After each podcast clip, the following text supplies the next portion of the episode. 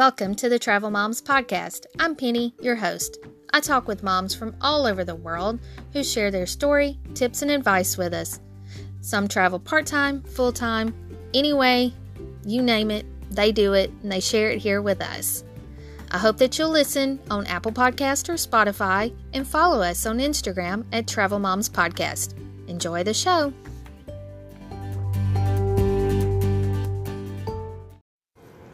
Welcome to episode 86. My guest today is a mom to three, an author, speaker, and a gypsy entrepreneur. They sold everything to travel the world. They are currently in Vietnam. That's where we'll be talking to her from today. I'd like to welcome Melissa at World Travel Ambitions. Hey, Melissa, thank you so much for being on the show with me today. I know it's pretty morning for you. Uh, thank you for having me. I um, am so excited to just share a little bit about what we've been doing and um, inspire some people to get out and see the world. well, that's what this show is all about, and I'm glad that you're uh, bringing your information and your insight to us too.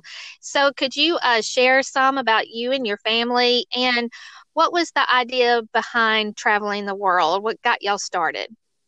Okay, so a little bit about our family. So we're a family of five.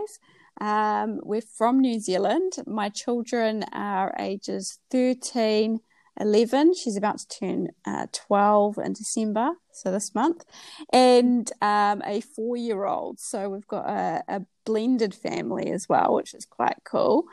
Uh, my oldest two, uh, we moved from New Zealand to Australia to live with my now husband in 2011 and then uh, I guess we've I've had a dream to travel the world with them since I was a single mum in 2010, where it just all seemed so impossible. So this has been a, a quite a big dream, uh, one of those ones that was more like in the impossible but maybe basket, and uh, we my husband and I, before we got married, we actually did a five week trip around Europe without the kids. And I thought, oh, we really need to go back and do this with the kids.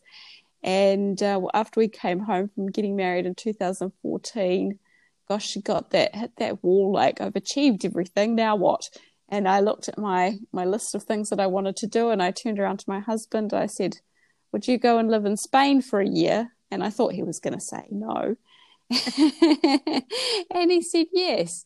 Um, so that was in, in 2015. And then we just started trying to find out how people did it and how people traveled. And we found another travel blog. We actually found World Travel Family um, with Alison and James Long. And um, yeah, we followed that and we realized, oh my gosh, people actually are traveling the world. And it's not that weird and the more that we we kind of went down that rabbit hole i think it sort of like was like the vortex opened up. It was like stepping through a magical door and we realized actually it's not just something um, that's just in my imagination it's impossible. It's actually people are out there doing it. And then and that was it. From then on we just made the the commitment to making it happen. And it took us you know four years of planning before we booked, and then we we booked it, and um, we chose 2020 for the year that we kicked off world travel. so, where are you calling in from, and um, what's it like being in in Vietnam from uh, for the pandemic and everything? Yeah, so yeah, we um yeah, first pretty much our first stop. So we were in Oz. We decided we would do uh, one month in New Zealand to say goodbye to our families. Um, so we went to New Zealand at the start of February, and we we road tripped from the South Island up to the North Island, and um, then this sort of this pandemic thing, or, at the time it was just COVID, um, was happening, and there were a handful of cases here and here, and it wasn't really a worry. We weren't even really worried, to be honest. My mum was like, Oh, what are you going to do if this is a real thing? And I was like, Oh, oh, I don't think it will be. It'll be fine. And I actually joked with her and I said, Oh, worst case, might get stuck in Vietnam. And I was a bit joking, you know, because back then there were no cases anywhere really in the countries that we were going. And I think here in Vietnam, the total tally back then was about 16 cases. So I really wasn't worried. Um, and we jumped on a plane at the start of March. I think it was like the, the 5th, 6th of March. We arrived in uh, Vietnam on the 6th. And um, yeah, the, the world quickly changed in the space of a couple of weeks. And so we were out here, um, and our government had emailed us and said, look, if you want to go home, you need to go home now because we can't guarantee flights. And then at that point, flights were already being cancelled left, right, and centre. And we sort of thought, well, hold on, the whole world is freaking out right now. And mm-hmm. we don't really think, like, this is our thought process at the time. We were like, oh, I don't really think it's going to close down for more than two months because real, realistic, you know, we were thinking, well, airlines still need to pay their bills. There's no way they're going to shut the whole world down for two, two more than two months. I think that would be extreme. And so we just thought, well, we, we're planning to go for, you know, one to two years. So, you know, we'll, we'll make it work. Yeah. and, um, yeah, so we, we chose to stay. Um, and, and it was a good choice for our family because like we saw a lot of families booking flights and they were getting cancelled and people were, you know, halfway between here and here and, and stuck on a floor somewhere in an airport because the connecting flight's gone. And, and I just thought, you know, we're doing this with three kids and it's the middle of a pandemic now. Um, do we want to risk jumping on a plane and ending up halfway somewhere and getting stuck on an airport floor where we can't get anywhere because we can't get in the country and can't get out the country or whatever. Mm-hmm. And I just yeah. thought, no, I don't really want to do it. I just want to wait till things settle down. Um, and so, yeah, where we planned to only be one month in Vietnam, we've now been here pretty much nine months. Wow. um, and we've chosen to stay here, look, because we're from we're from New Zealand, which is obviously a couple of tiny islands on the other side of the face of the earth from everywhere.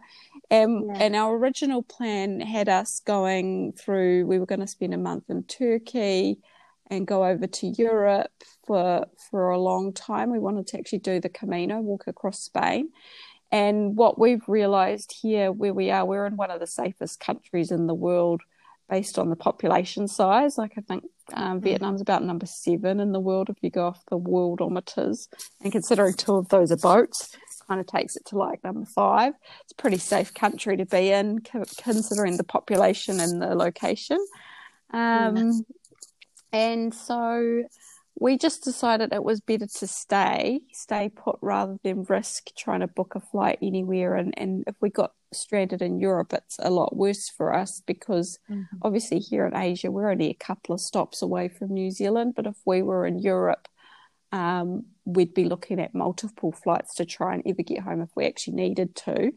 And it was going to be astronomical, the pl- prices to get home. So, I mean, while we, yeah. we sort of do want to change countries at some point for us logically, it just makes sense to stay here. We're safe the government's done a great job to keep things in control. We're having a great time, like you said. We mm-hmm. we've got through this whole pandemic pretty much lockdown free. We had um, we had three week three weeks of restrictions at the end of March, and what that looked like was us going out on the bicycles every day, out in the rice paddy fields.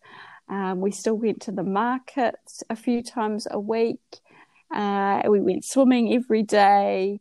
So we we looked at the world and actually there was a lot of guilt for us back then mm-hmm. because we'd look at people back home who weren't allowed to leave their houses, um, who couldn't go to supermarkets, who couldn't do stuff. Mm-hmm. Everything was shut down, and we we were pretty free. We, I mean, we the, our limitations were on like we couldn't eat out at restaurants, and then we just got food delivered every day. We we made friends with the lady around the corner, and she was our like breakfast, lunch, and dinner sometimes. oh, that's awesome.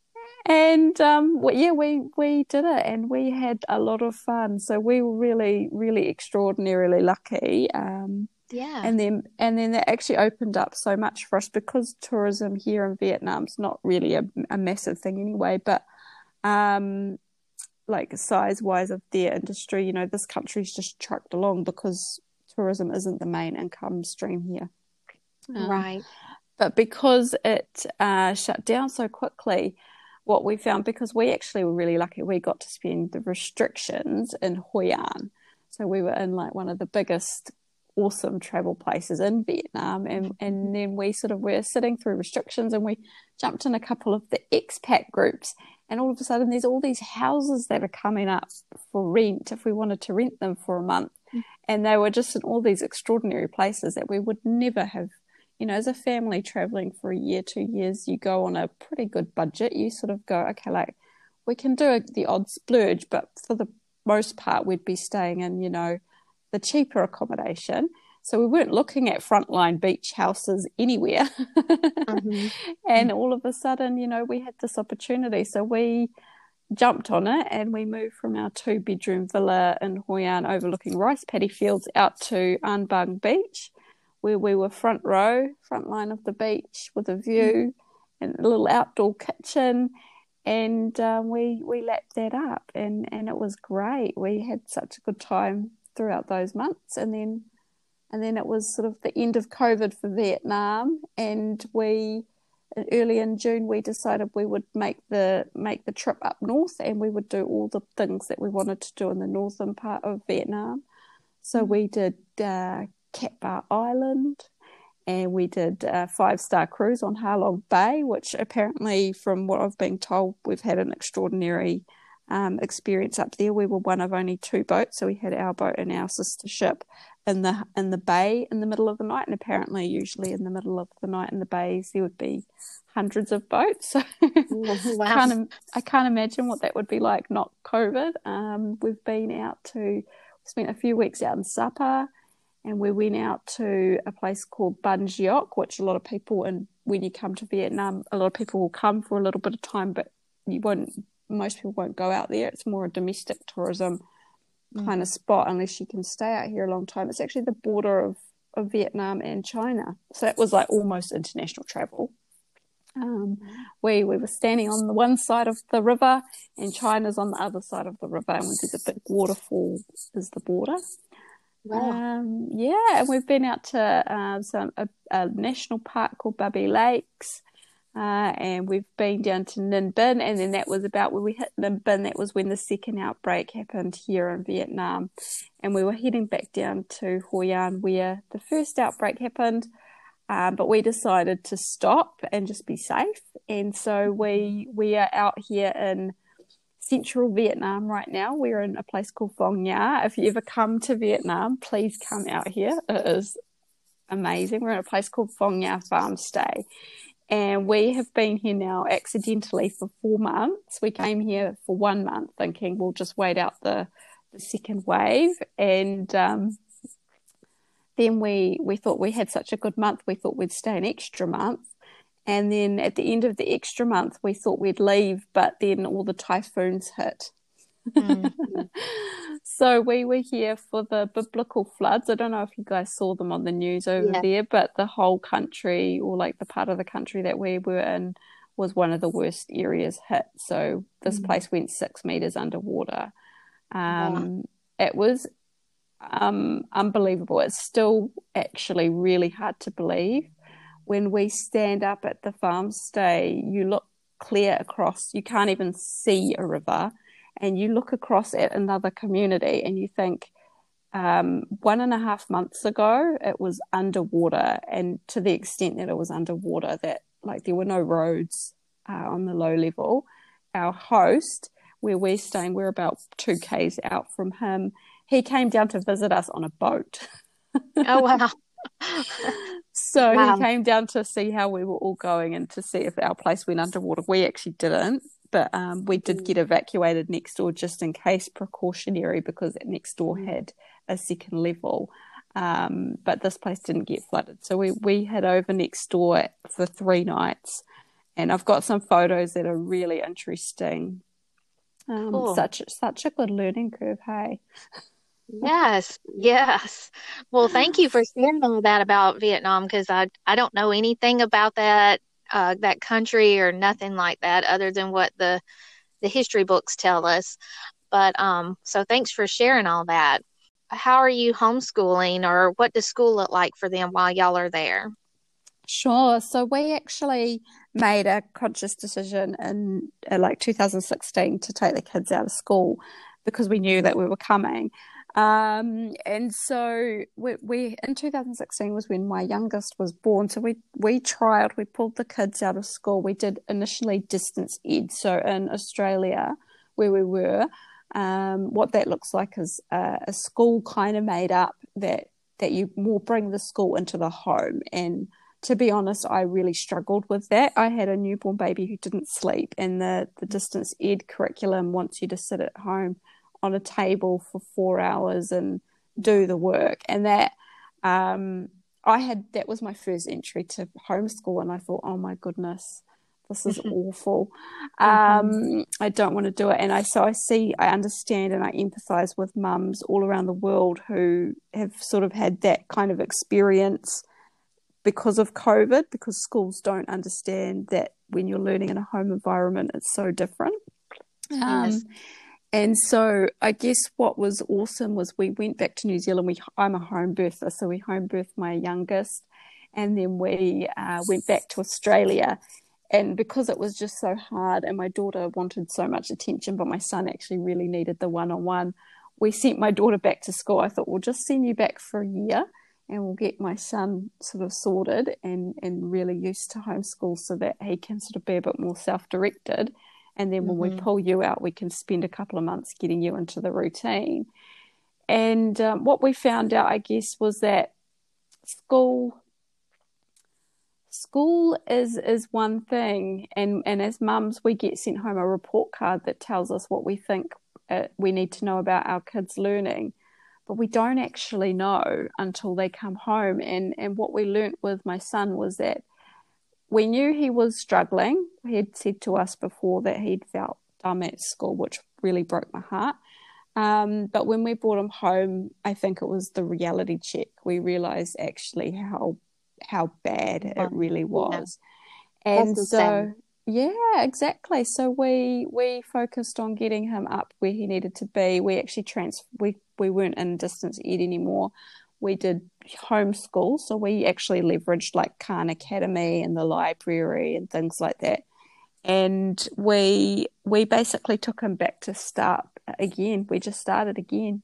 So I mean, mm-hmm. effectively, he was eight, and like to be fair, he probably didn't need to go to school all the years between five and eight. He probably could have just stayed at home because yeah. what we did is we put him back at kindergarten level, and we smashed through everything. We went back to the basics with books. We went to the graphic novel section of the library, which he ended up reading the whole entire graphic novel collection at our local library. Wow. Um, and yeah, we went back. We went back to, to basics. We went back to kindergarten level.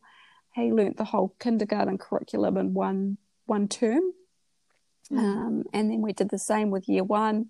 I think year two it took him about two terms to get through and then and then we sort of brought my daughter home and we evolved into into more the unschool.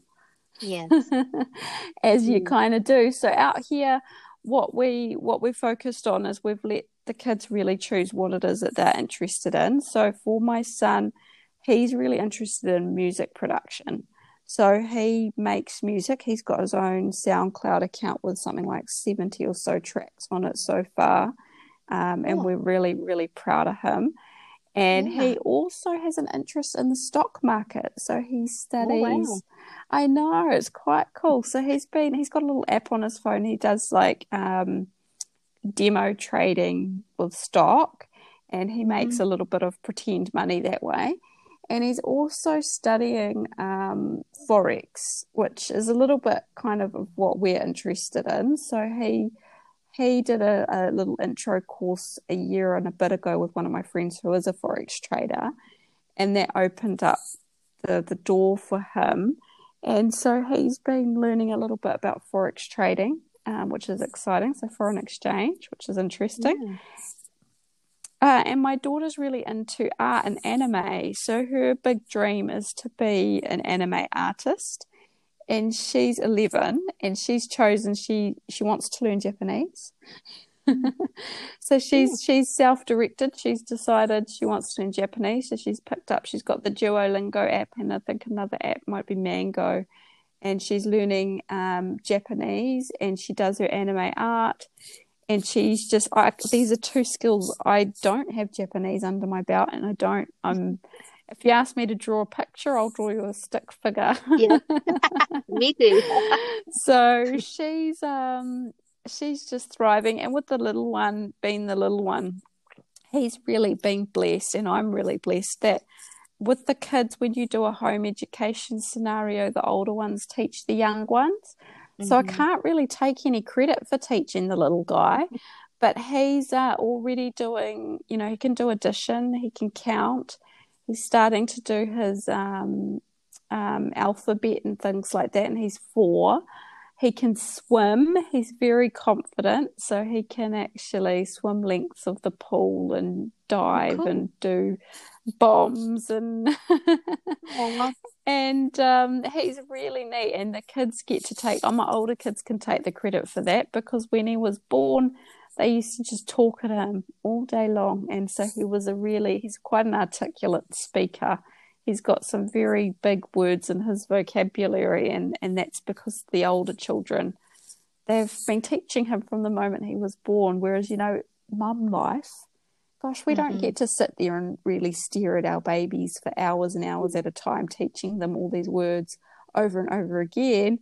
But um, my kids were about, gosh, um, eight, nine, and nine and seven or something when when Elijah was born. So, you know, they um they just had all the time to give to him. So they they are all learning together, and I think even us as adults, like we're learning so much being abroad. Yeah. My husband started learning Vietnamese because we've been here so long. Um, and and we just yeah we just sort of learn as we go together as a family, which which is neat. Yeah. That is awesome. That is awesome. And good for your kids learning at such a young age to be little entrepreneurs. That's that's a blessing in itself, so especially with you know, we don't know what the future is going to be like for them as far as the job market and everything. So to become an entrepreneur would be the best thing for them. That's what I tell my daughter. Yeah, and I agree with you on that. And and that's actually a conversation I had today was you know, when, when people, that's often a big question you get as a person traveling is what do you do about school? Because they're, they're very concerned that you're not schooling your children the mm-hmm. traditional way. But I think that comes back to the key question why are your children at school?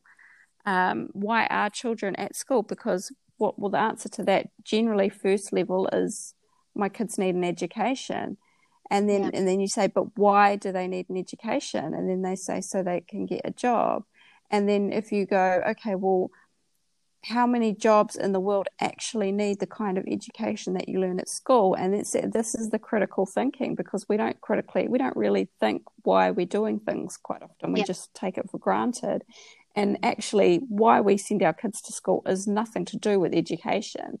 Why we send our school kids to schools, we think that we're preparing them for a job. Yeah. And mm-hmm. and when we actually go, okay, but you've actually got the world's knowledge in the palm of your hands physically right now. Probably, if you're listening to this podcast, you're doing it probably on a phone, which has right. pretty much the entire world's information. We've actually yeah. got more information than the presidents in the 80s have available mm-hmm. to us. And we, when we grew up as adults, we didn't necessarily have access to that quite so easily.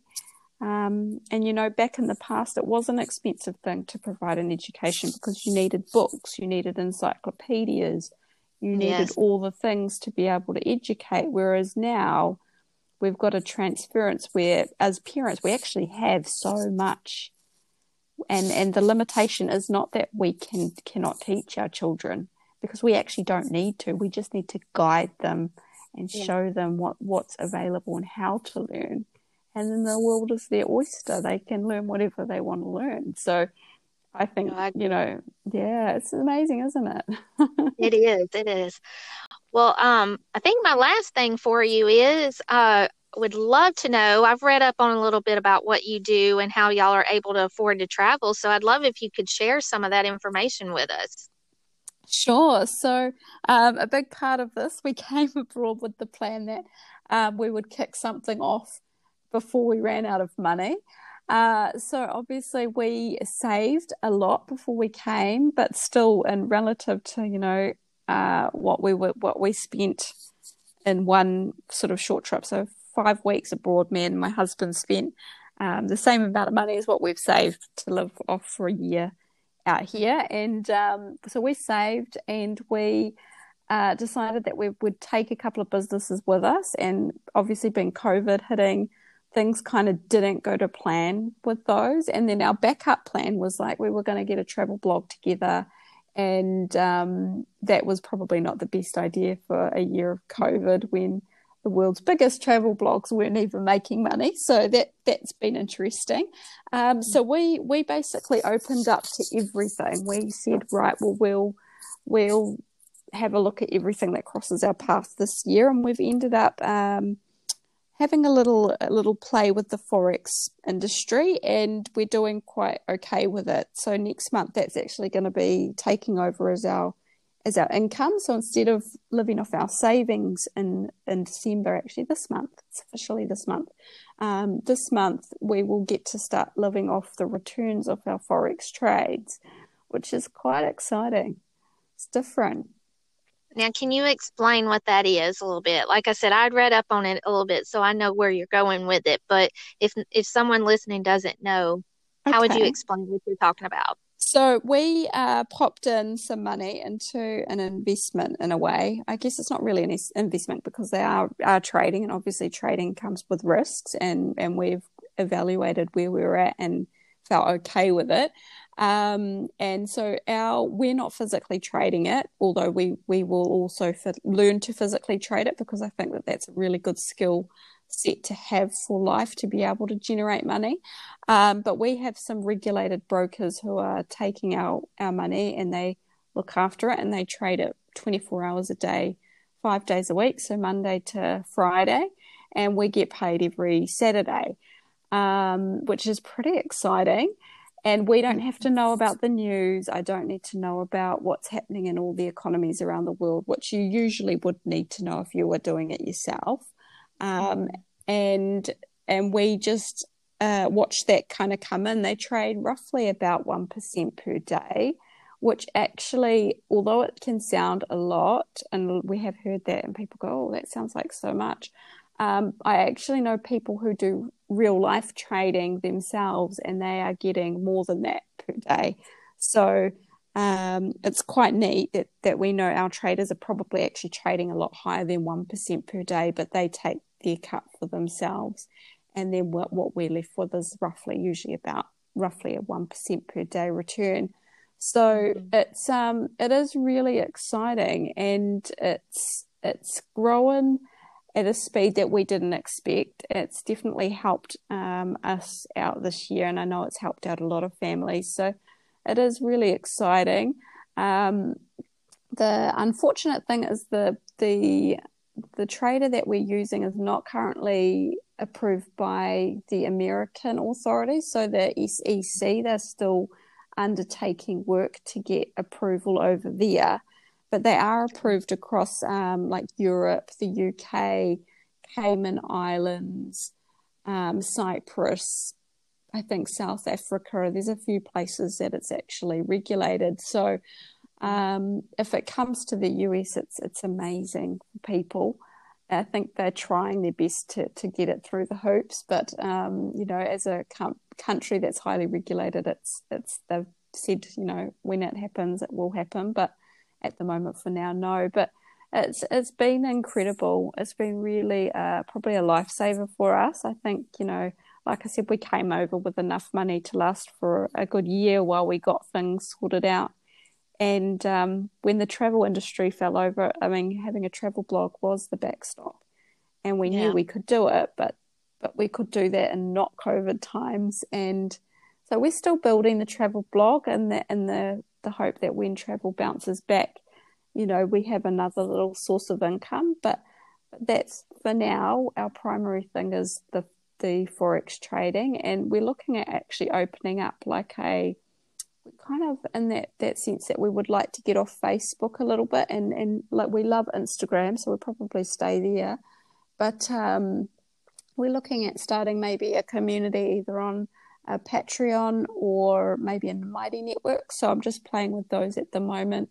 And I think predominantly I won't charge for it, but there might be like some incentives if people want to jump on Zoom calls with us um, and things like that. We might do like a little paid sort of membership type thing. But we still want to keep our community open and, and talk about things like what we've talked about today, you know, with the, yeah. the education and stuff. So that's sort of on the horizons for us going forward. Wonderful. Now, if someone wanted to find out more information from you, where could they find you at to get more information about what y'all do with the trading? Um, predominantly just our Instagram. So we've we've got Instagram, World Travel Ambitions, um, is what you can what you can find us. So if you come and have a look at the Travel Mums podcast, you'll see somewhere in there there'll be a post probably with us, and um, you'll be able to probably connect with us there. Um, or you can head to our website, which is worldtravelambitions.com. I haven't put heaps about what we're doing there yet, but I, I will start sort of incorporating a little bit about how we fund it. I didn't talk too, too much about it at the start, and people always want to know like how much did you go with and stuff like that. Yeah, and initially, no. initially, I didn't really want to say because it was what we've done is pretty ballsy, really, to be honest. Um, a lot of people wouldn't have wanted to do what we did and then stay the way that we did. And we've had a lot of things happen that have just been sheer luck that has kept mm-hmm. us out here. So, um, you know, I, I've been really, I've held off sharing a lot of that until I felt really secure that we were good to stay because I didn't want the naysayers to bring it down. I just mm. thought, well, I'll wait till we've been abroad for a year and we've got this thing coming in, and then I'll talk about the money because I think that's more empowering. I mean, as much as it would have been quite cool to share it from the start, and but then you've got the whole world looking at you going, "Are you really going to be able to do that?" And and I didn't want to have any of that doubt flooding it at all. I needed to have a clear mind yeah. that we could do it. Um, so yeah, we'll start sharing some of that stuff, and and that's going to be be really neat. It'll inspire a lot of people. Well, that's wonderful. Thank you so much, Melissa, for being on the show today. I've really enjoyed listening to your story and all that you had to share with us. Oh, thank you so much for having me. I really love sharing and inspiring families. Like this is this is just so much fun. I think if you've got a chance to do it, gosh, you've really got to. Just go do it. Yeah. Absolutely. Absolutely. Well, thank you. And until next time, may your family be blessed and your travels be awesome.